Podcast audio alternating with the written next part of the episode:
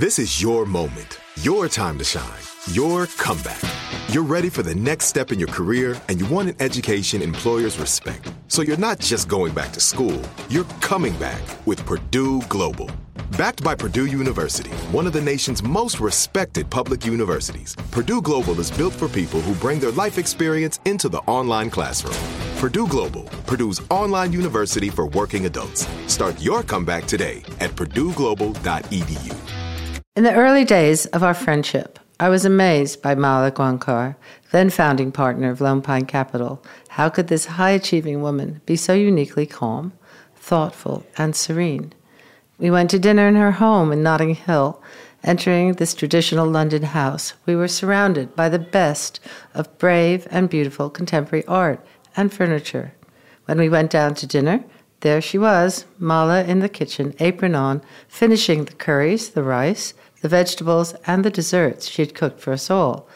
I asked her oh, over dinner what she was doing. She spoke about her work in public health at Harvard and with Atul Gawande a book of short stories she had just published, the immersive theater piece she was doing with David Byrne, and a high risk skiing adventure she'd just come back from with her two sons. Today, 10 years later, she is founder of Surgo Capital, the largest ever fund run by a woman.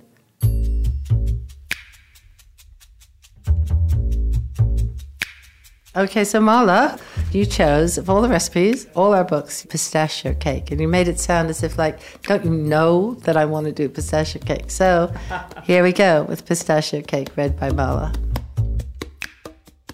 So yes, pistachio cake, my very favorite. I must have made it about a hundred times.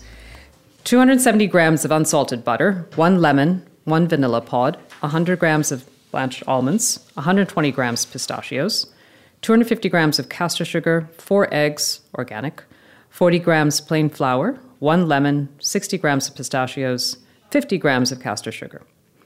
Preheat the oven to 150 degrees centigrade. Line a loaf tin and grease with 20 grams of the butter. Soften the remaining butter, grate the lemon peel, split the vanilla pod and scrape the seeds. Grind the almonds and pistachios together.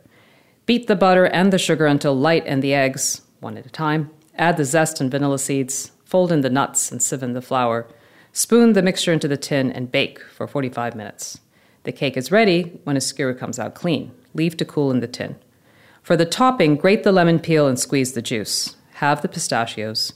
Mix the lemon juice with the sugar, boil until thick, then add the zest. Stir in the pistachios and pour over the cake.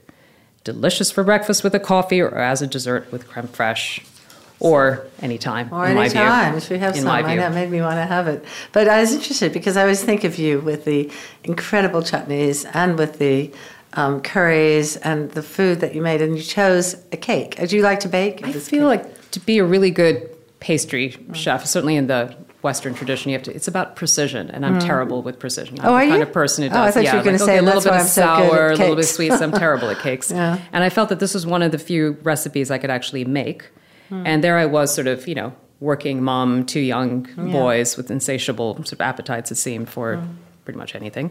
Uh, and this just seemed just wonderful. It was yeah. just just a beautiful, lovely cake. I must admit, though, Ruthie, I did I did shift it around. A oh, bit. tell me. A great recipe is something that you can build on, yeah, right? Like definitely. like like any creative, beautiful thing. And so.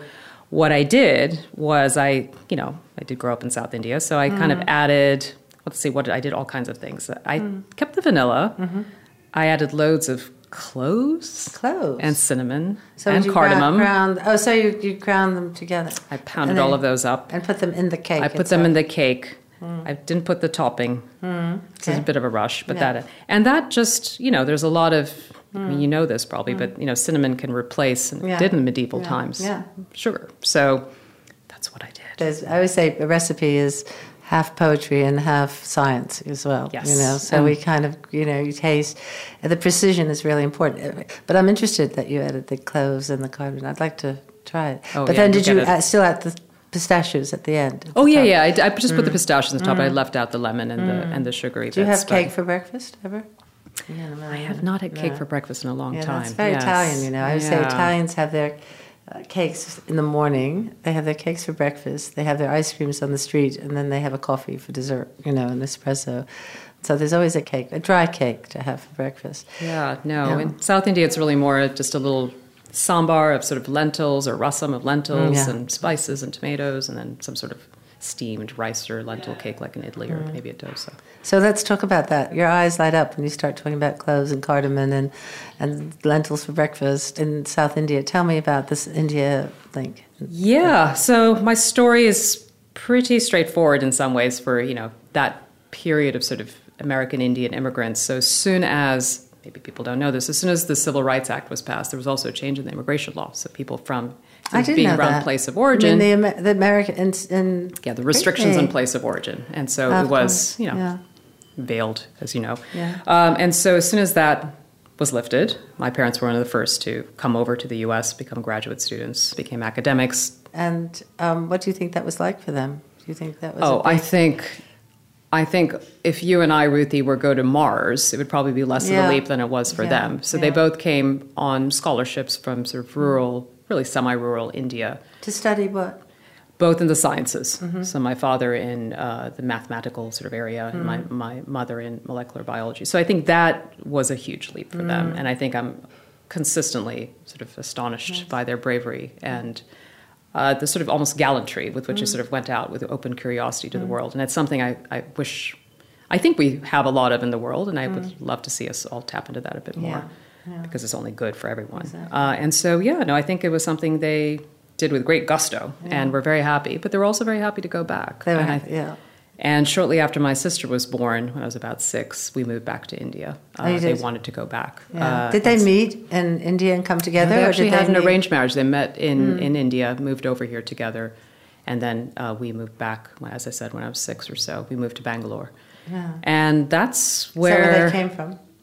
They came from just south of Goa, so Hmm. they mm. come from the coast, the Malabar coast, which is mm. a, a haven mm. of all of this spice growing, as. Yeah, as you might yeah. know.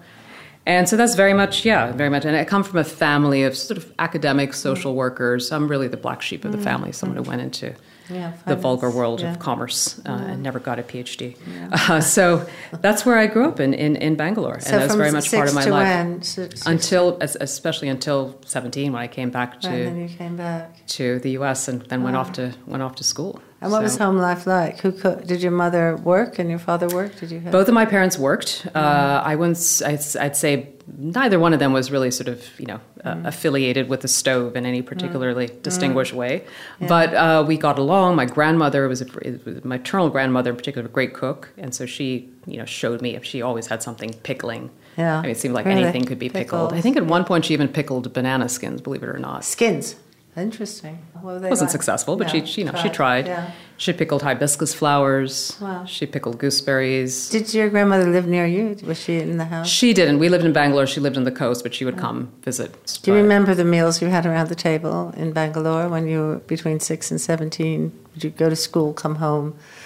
Sit We down to dinner? had so in India. There's this whole. Tradition you take your little tiffin carrier, as they call it, with mm. these stacked little stainless steel boxes, and mm. they all have. There's a there's a whole sort of bento box ritual mm. to it, and so all these Ayurvedic traditions around how many sours and how many sweets and everything sort of architected. But yeah, I took took my little tin. Mine was a bit less polished, but I'd take my little lunchbox to school, and I remember that the taste of sort of yogurt and rice and pickles and What, what would you much- have for breakfast?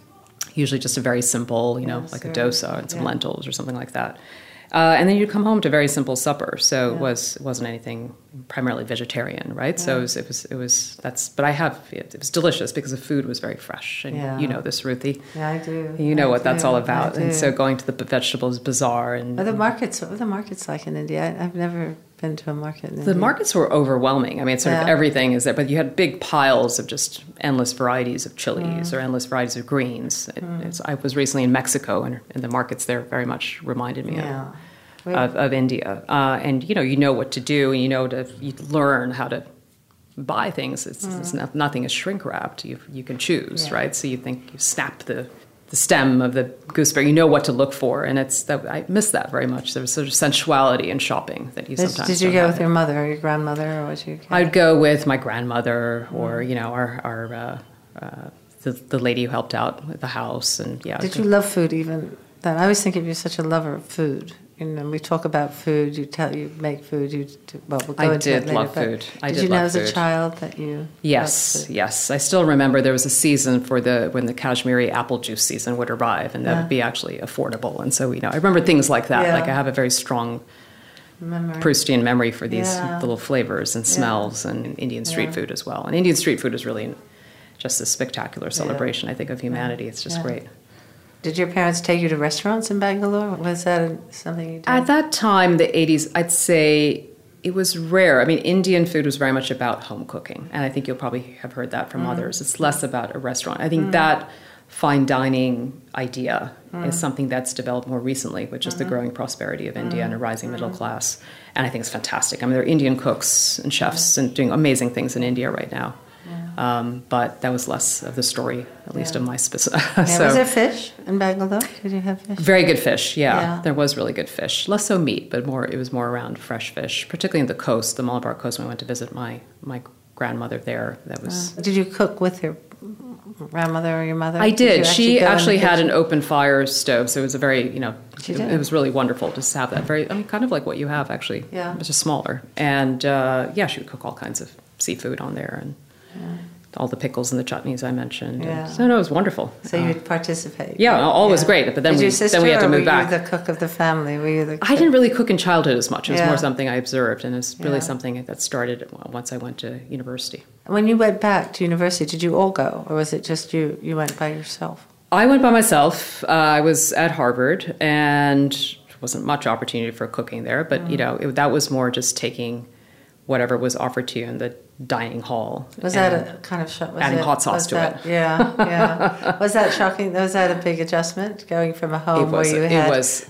incredible adjustment. food and markets and smells and memories and your grandmother to Harvard, where you lived in a dorm and food was It was. I mean, I think the arc after that was, though, very much about. I mean, you're so overwhelmed with sort of the intellectual curiosity of that time, right? You don't think about Mm. Yeah. food as much. You're you're absorbing so much new in terms of relationships and Yeah. friendships and ideas and people. And I was just, you know, becoming a young woman with all the sort of uncertainties. And I mean, it was it was an interesting time. It was almost like three failures in a funeral. It was like, and, Yeah. and literally the arc of that until now was very much around, you know, failing, failing better, Yeah. learning, and then iterating from there in terms of just, you know, developing in life. It's going a little bit away from Mm. Food into philosophy. But I do think it's very important to make mistakes and, and learn and fail a bit in life because they're all very intertwined. And I, I, I differentiate between failures of hubris and failures of curiosity. And I think failures of curiosity, where you're just open mindedly trying to try something and maybe you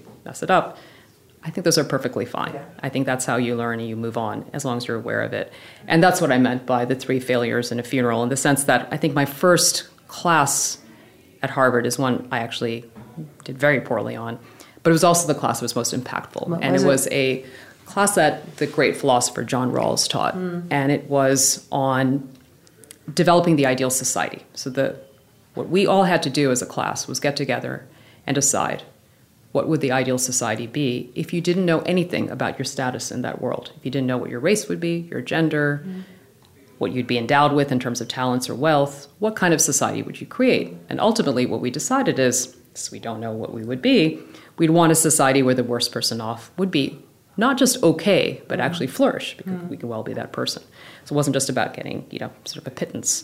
And that really transformed. I had a very utilitarian, very rational view of the world, and it was my way of sort of coping, I think, also growing up in a very poor country.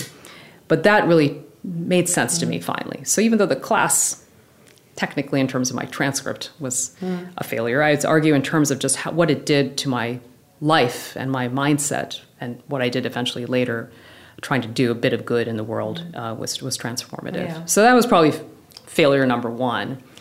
And I think then that led to um, I met the people I met in that class led then to my first job actually, uh, which I ended up getting fired from pretty quickly. Failure number Thank two. it's going to be a really like exciting It podcast. yeah. Let's just go I into it. I like it, yeah. Um, no, I'm just thinking about it in a way that kind of is how it how it laid out. Um, and that was working for working in Russia during the privatization program in 1991 Where in Moscow? in Moscow, and I there briefly, and then later in, in, in Mongolia, and the World Bank really was I was really working for them through Jeffrey Sachs, a professor at the time at Harvard. And what was really interesting was that we went there with such high hopes, and it's very relevant to the What headlines we're seeing right now. be? 1991. So August of 1991 is actually when the coup happened yeah, in yeah. Moscow with Yeltsin. Just, and then December of that year, with the, the Soviet Union ceased to exist. It all happened very quickly. And you I were there. was there. You were there. Yeah, we were there, and uh, that was something we went in with high hopes, and then just realized uh, this is Mm-hmm. this is probably not going to work, and ultimately, that got was right. that right away. You got that right away. I don't think I got that right away. Actually, I, I'm sort of giving myself more credit than I deserve, but that's something I think now, I looking see. back, was fairly clear, and that's something Mm-hmm. we should have we should have addressed as a as a broader policy matter, and not obviously as a 21 year old who was Mm-hmm. Yeah. there for their first job. But that then I ended up in Mongolia working there as well. But I look back on that period of just such high, bigger, you know, much obviously bigger issue than just me. And my journey was just this whole issue of how, again, failures of hubris, I would argue, where we think we have all the answers, but we're not listening to the local community, and you know, we we can we can as a result of that mess up. And my first big philanthropic project was really around sanitation and um, subsidized toilets for you know uh, poorer populations across South Asia. So that was in South Asia. That was South Asia. That was my first after you know Right. first worked in my first fund. It was working Right. really well uh, and wanted to give back right away. I didn't want to sit around Mm. and wait until I was some sort of mm-hmm. elderly mm-hmm. person. And when I did that, I thought, oh, this is going to be great. We've got all the answers. This is mm. going to be about you know better sanitation for all. And you know that didn't really work either. It was a complete. I think when we visited some of these toilets that we'd subsidized, most of them were being used as chicken coops.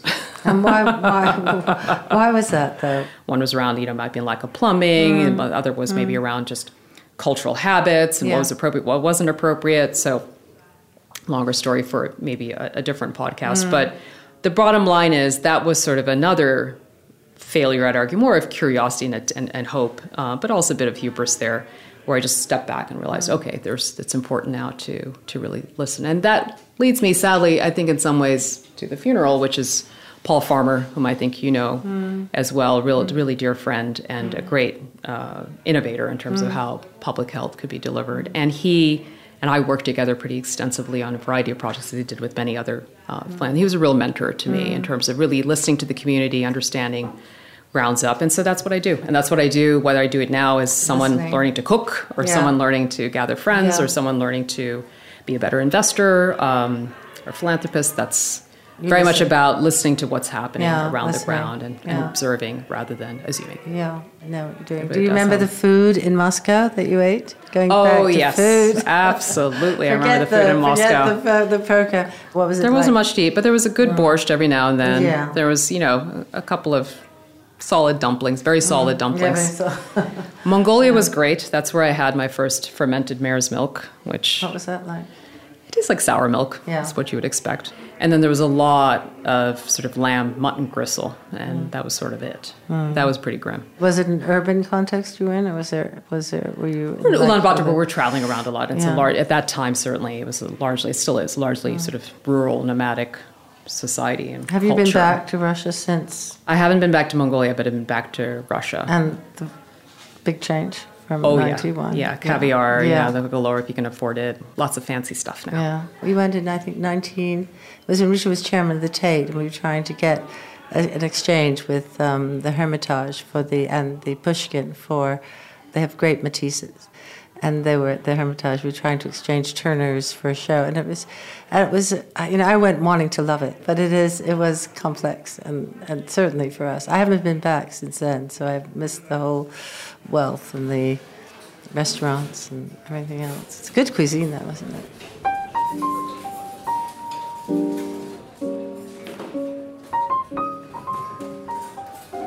Sian and I are here, and we're talking about that pistachio cake.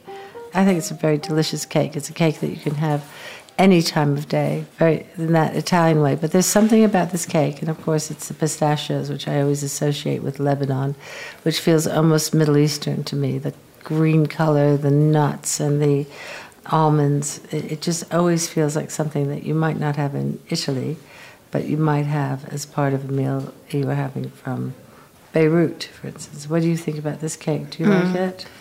It's definitely a breakfast cake hmm. in my house. It's Yeah. really yummy, but it's tricky to make in volume. We often have problems with it being oily because the nuts can be. I, I, mean, I guess nuts are Yeah. oily, aren't they? It isn't hard to make, but you have to get it right. Yeah, it's all in the in the fineness of the grinding of the almonds and the pistachios. And actually, sometimes we put a bit of flour, the some of the flour through the nuts when it gets mm. folded in to sort of hold the nuts, to stop them being to sort of mop up some of the kind of oils. But I love this cake, and I cannot remember how we came up with it. I have a very strong recollection of just making it over and over and over again till we got it right.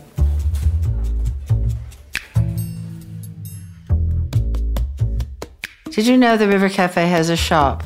It's full of our favorite foods and designs. We have cookbooks, linen napkins, kitchenware, tote bags with our signatures, glasses from Venice, chocolates from Turin.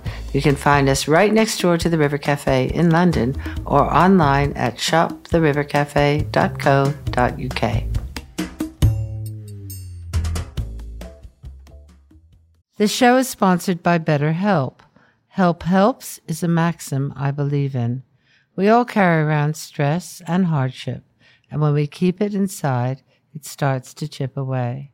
Therapy is a safe place, and therapy is for everyone. If you're thinking of starting therapy, give BetterHelp a try. It's entirely online, designed to be convenient, flexible, and suited to your schedule. Just fill out a brief questionnaire to get matched with a licensed therapist and switch therapists anytime for no additional charge. Visit betterhelp.com slash Ruthie today to get 10% off your first month. That's betterhelp, H-E-L-P dot com slash Ruthie. betterhelp.com slash Ruthie. I'm Katya Adler, host of The Global Story. Over the last 25 years, I've covered conflicts in the Middle East, political and economic crises in Europe, drug cartels in Mexico. Now I'm covering the stories behind the news all over the world in conversation with those who break it. Join me Monday to Friday to find out what's happening, why, and what it all means. Follow The Global Story from the BBC wherever you listen to podcasts.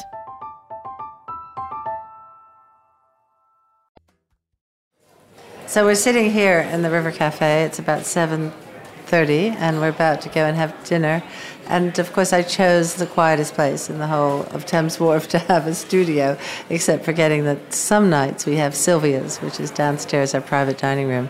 And so the noise in the background is uh, a lot of people, probably 50, having celebrating something, and Sylvia's having a drink. So that's the background noise. So I hope you can all hear us your passion for cooking. You were involved in India with your grandmother and your, your mother a bit, with Harvard really not at all. And then Russia, you know, you were working and eating a bit. When did you then decide that how important cooking and food was to you?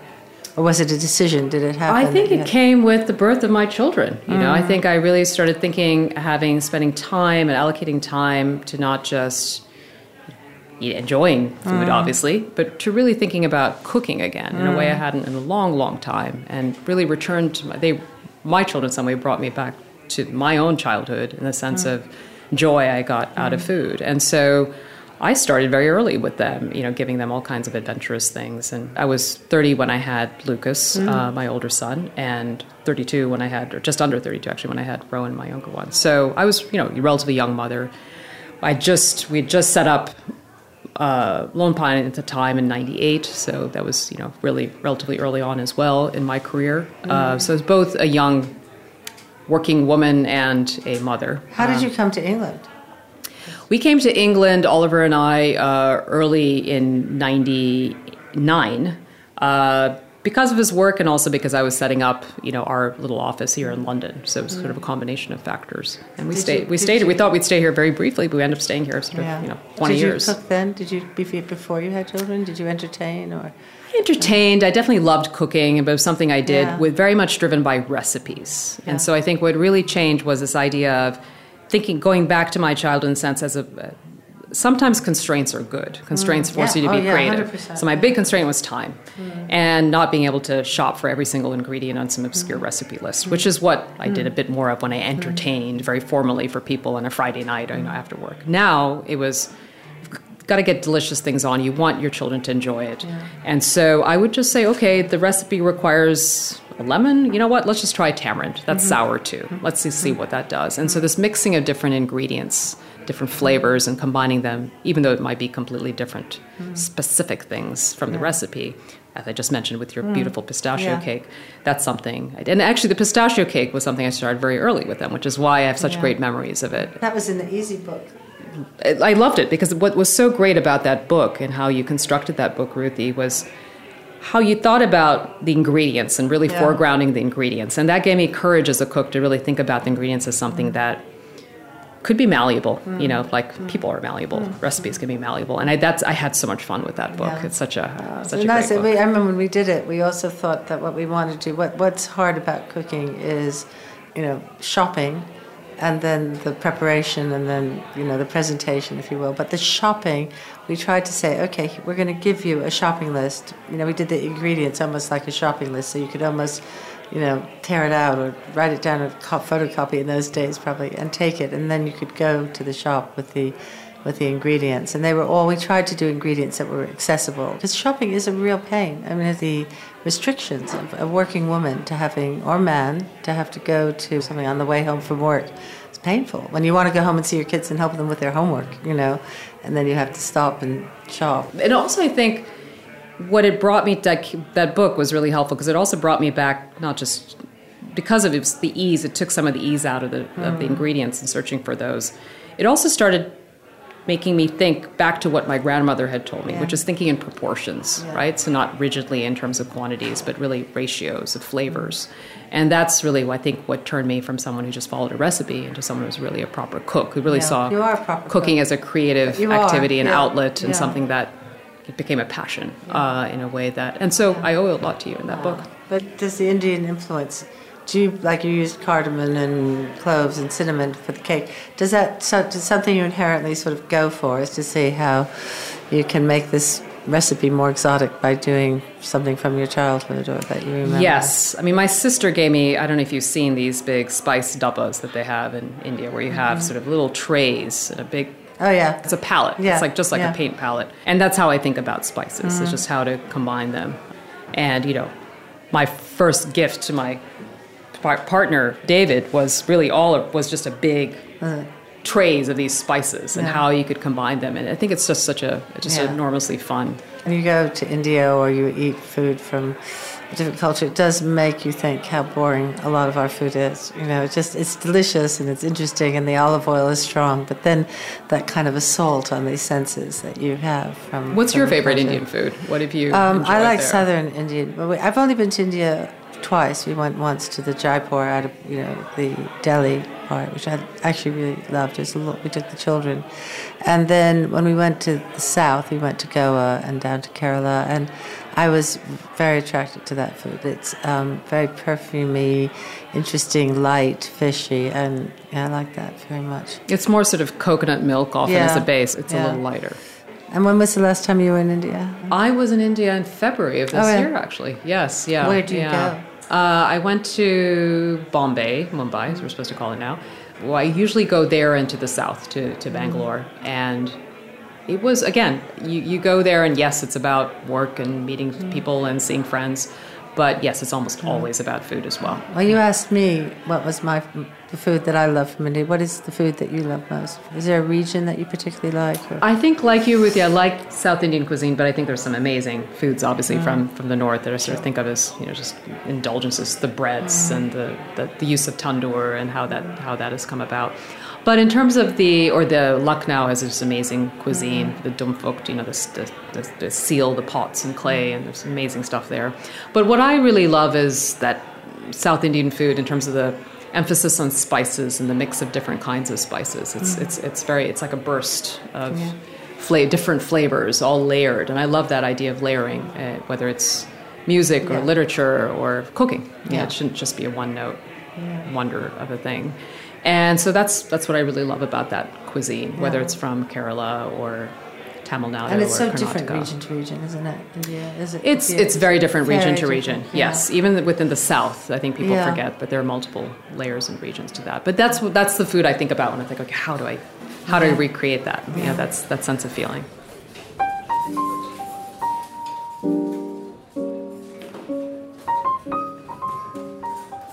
I really love to think of you as, as a cook because of my friends. You know, I have friends who cook, I have friends who give dinner parties, and they're great, and they, they have friends with gardens, I have friends with vegetables, but you you have a farm. So should we talk about the farm where, where we had the apple juice and the, the, the jams and the chutneys and everything? So tell us about that, that farm. Yes, so the idea behind that, I work with Mark, who's our gardener there, really closely to just grow the kinds of things that we wouldn't be able to find normally otherwise. And we ended up also doing a lot of, you know, heritage native species that you wouldn't normally find otherwise that are sort of going, dying out. What? Um, well, one thing we decided to do is start growing the sort of rare type of medlar fruit um, and some really interesting odd plums Love and yeah, all those kinds of Yeah. things. And then I realized that there are all of these medlars that are native to Sussex that Mm-hmm. apparently they're called all kinds of rude names because Mm. I think the local name for the medlar fruit we grew was called like monkey's ass or something like that. It was all kinds of like bizarre names that I just loved. And so we had a bunch of those, just a variety of those for one season. Mm. And they just stank to high heaven. They were really but I pickled them as I did. That was You like pickle- my yeah, when in doubt, pickle. Yeah, pickle. Yeah. So those those were modestly in, improved by that. Yeah. And then we had a whole spate of different kinds of um, flowers, you know, just local flowers, some edible flowers. Mm-hmm. Is it is it organic and sustainable? As I just got? It is organic, What yeah. What, did you change the soil, or did you? How do you? It was very chalky, as it's Uh-huh. in South Down, so it's very chalky. So yes, it had to be Mm-hmm. improved just with our local, just vegetable waste we composted Mm-hmm. and stuff we brought in. Um, a lot of fish blood, apparently, which Mm. was brought in for the, yeah, all, all, all, all those. Then we compost soil over whatever 12, 15 years, and it became just much better over time. And was what do you have now that you grow? What is your major? Similar. We try new new different things. We still have the medlars, by the way, Mm. in case you're interested. And um, yeah, still the plums, still the apples, as you know. Mostly fruit vegetables. Lots of kale Yeah, and chard and yeah. different kinds of Well, varieties you do of herbs. crispy. The crispy um, kale, yeah, kale exactly, So good. exactly, Yeah. Tell us how you exactly. make that. That's a good one. That's you take we make a hoisin sauce with the plums that we grow, and then we mix in a little bit of cashew nut butter, believe it or not, and then a bit of soy sauce and mirin and a bit of chili, and just put in the dehydrator, and there you go. How long have you had the farm? Oh gosh, since like 20, 2005 or something Yeah. like that. Yeah, it's where really uh, my children grew up in a way. Yeah. It's very much part of my love of sort Yeah. of Britain and Yeah. everything we've we've learned here. Um, so yeah, that's that's what it is. And now what I'm trying to do there is actually encourage more women uh, gardeners because I think it's such a great profession and such a great part of England's heritage. So we've been encouraging more sort of interns there under Mark uh, who are sort of from the local uh, horticultural college. So things like that, that's been great. And just having that be part of the food. No, we don't have animals, uh, except for bees. We do have bees. Yeah, do you make it the honey? Yeah. How is that? Oh, that's sort of alternate cycles of joy and heartbreak because Yeah. you know some, the, it's it's tricky sometimes with the weather and you know so we've had to one thing I've learned is you have to keep the beehives really high up Uh-huh. and it's we were just way too close to the ground. I think that's a big mistake that early you have a beekeepers make. Yeah, yeah. So they don't like the damp. They don't like the damn. Well, if you think about it, naturally they put their Yeah, hives way you? high up. Why would Yeah, why why am I yeah, you know so And do you do you flavor your honey? Do you do different types of honey or? my son, younger son, encouraged me to start putting chili into the honey, which has Okay. Hmm. been a great success.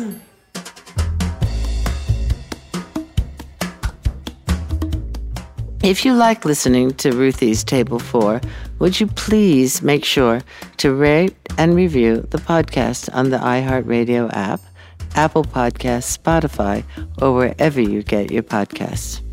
Thank you.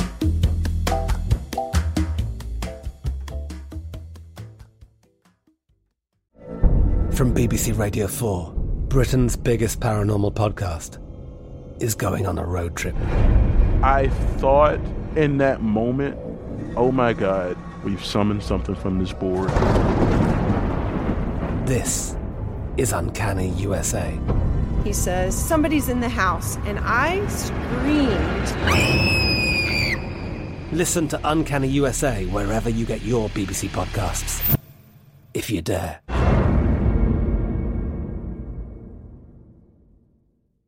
Xfinity has free premium networks for everyone this month, no matter what kind of entertainment you love. Addicted to true crime? Catch killer cases and more spine-tingling shows on A&E Crime Central. Crave adventure? Explore Asian action movies on Hi-YAH. Searching for something extreme? Check out skating, snowboarding, and more on Fuel TV Plus, the global home of action sports. And find crowd-pleasing bops on iHeartRadio's Hit Nation playlist. There's new free shows and movies to love every week. Say free this week in your Xfinity voice remote.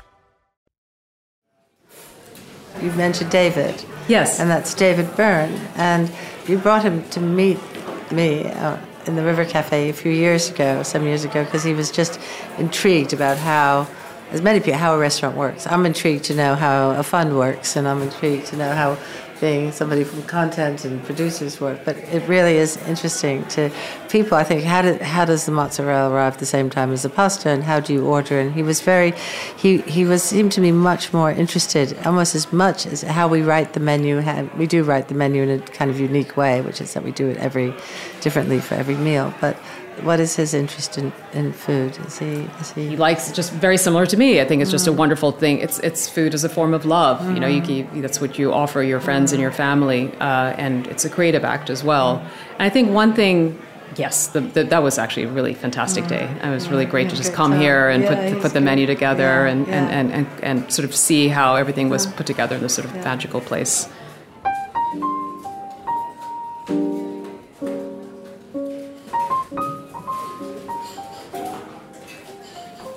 Hey Ruthie. Hi, Zad. Here we are.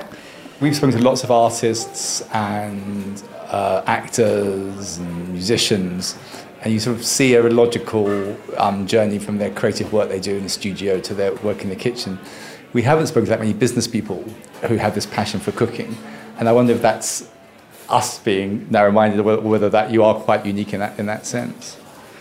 I think that, well, I I'm sure there are many business people who love cooking because I, I, I firmly believe that business is a creative activity when done well. I think any uh, when I define creative activity as connecting different areas in fresh and new ways, and that if you're a good at pretty much anything, you have to think creatively no matter what it is. And as a result of that, I don't necessarily see the dichotomy maybe as much as might otherwise seem from, from the outside. And I also think if you're someone who's a philanthropist and wants to do well, particularly in the public health area, thinking about the business of food and the public health aspects of food and the creative aspects of food are actually quite intertwined in some really interesting ways. I mean, one thing I think a lot about, and I don't know if this is a statistic you all of you knew, but one thing I was sent was a introduction of high fructose corn syrup into the American food industry. It was 1970, and back then the obesity rate was relatively de minimis. And you progress that to 1990, and high fructose corn syrup is half of all sugar use, and now Everything food is- 40% is obesity rate. So that sort of the business of food and how that has made food, processed food at least, much more actually addictive. And there's some great books on this. Moss has written a great book called Hooked on this. And you lead that into the public health aspects of what that's led to. I think about that a lot. So I think about food as really just such a core aspect of our society and cultural identities. It tells you about a culture. It tells you about Yeah, society. it does. tells you about a city. I always say go to the market the first time you get to a city because it tells you. It tells you everything. The one thing that actually in food that Dave and I learned a lot about was just how the brain processes food, which is mm. interesting for Tell you me. as well. Which is we did this project called Theater of the Mind. We wrote this mm. theater piece together that ended up running in Denver and run in a few other cities. And as part of that, one thing we learned is how the brain creates these illusions around taste. And have you ever heard of this West African miracle berry? Mm-hmm. So David told me about it. Actually, I heard, heard about it first from him. So it's a West African berry. It's a little bush about two meters high. It has these olive-shaped little red berries, mm-hmm. and you chew on it. it Just tastes quite normal, and it binds to the sweet receptors in your tongue. And anytime you eat anything sour, it activates the sweet receptors. So you get this burst of sugar in your mouth. So you literally you're chewing on a lemon Forever.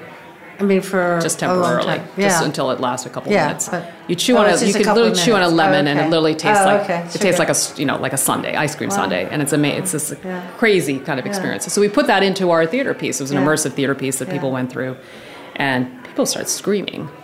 Because you're so, such an intimate part of your sense, you know, your sensory sure, system to have this like the lemon Suddenly is something sweet, changed. yeah. Yeah, yeah. And so there were all kinds of little That's okay. Well, we were talking about like that. um, your immersive play, and I was talking to Willem.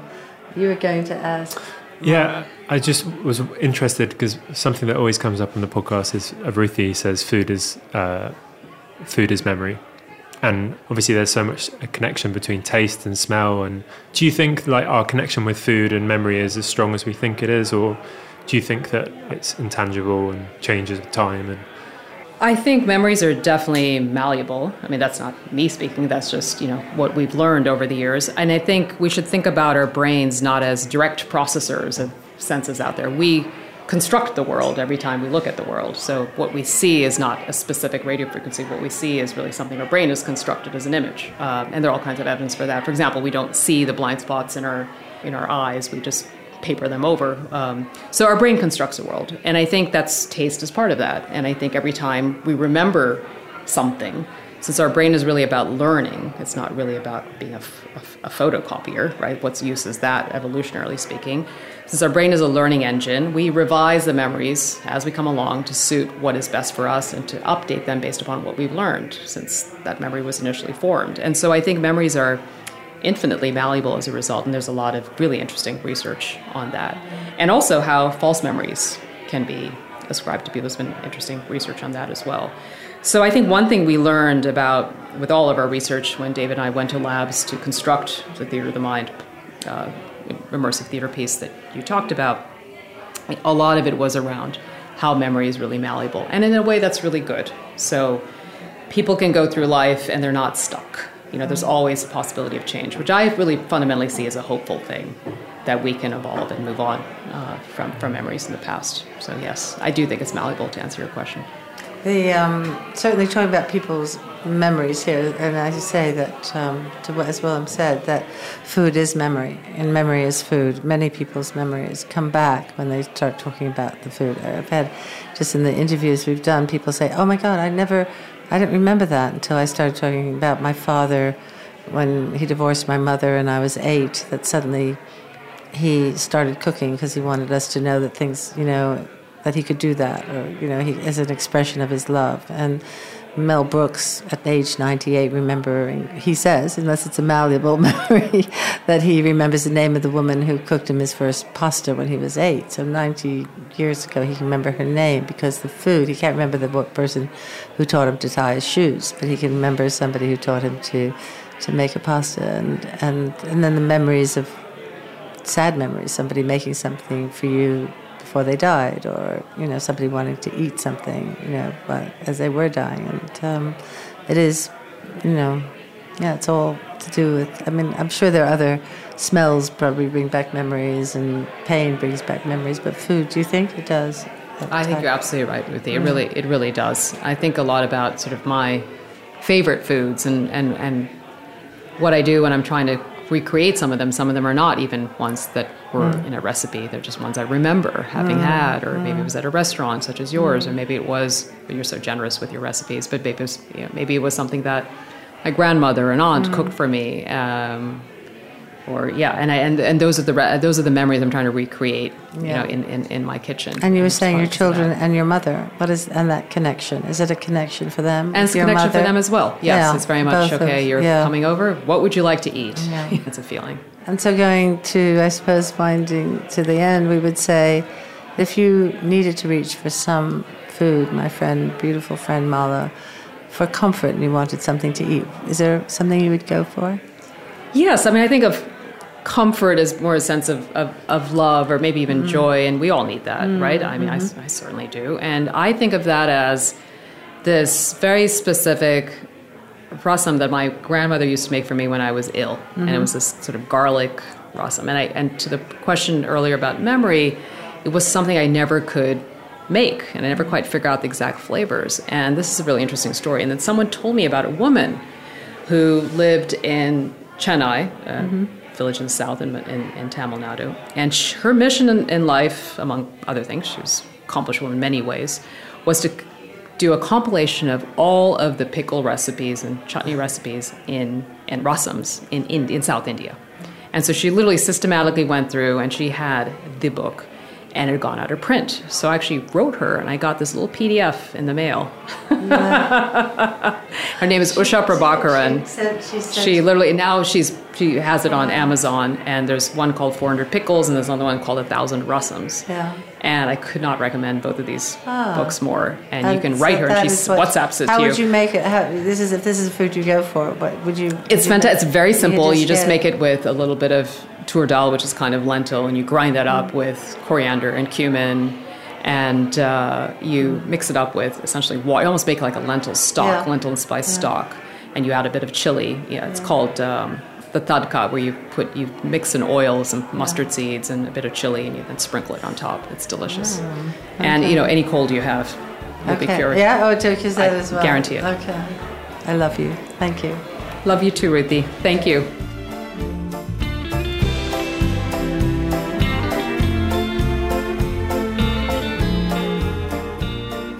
Ruthie's Table 4 is produced by Atomized Studios for iHeartRadio.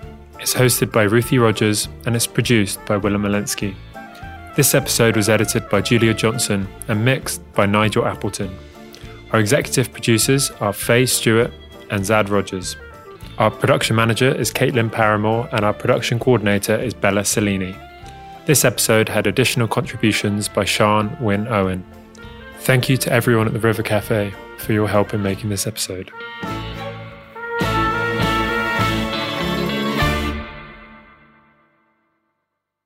This show is sponsored by BetterHelp. It's a simple truth. No matter who you are, mental health challenges can affect you, and how you manage them can make all the difference. That's why everyone should have access to mental health support that meets them where they are and helps them get through. BetterHelp provides online therapy on your schedule it's flexible, simple to use, and more affordable than in person therapy. Connect with a licensed therapist selected just for you. Learn more at betterhelp.com. That's better, H E L P.com. From BBC Radio 4, Britain's biggest paranormal podcast is going on a road trip. I thought in that moment, oh my God, we've summoned something from this board. This is Uncanny USA. He says, Somebody's in the house, and I screamed. Listen to Uncanny USA wherever you get your BBC podcasts, if you dare.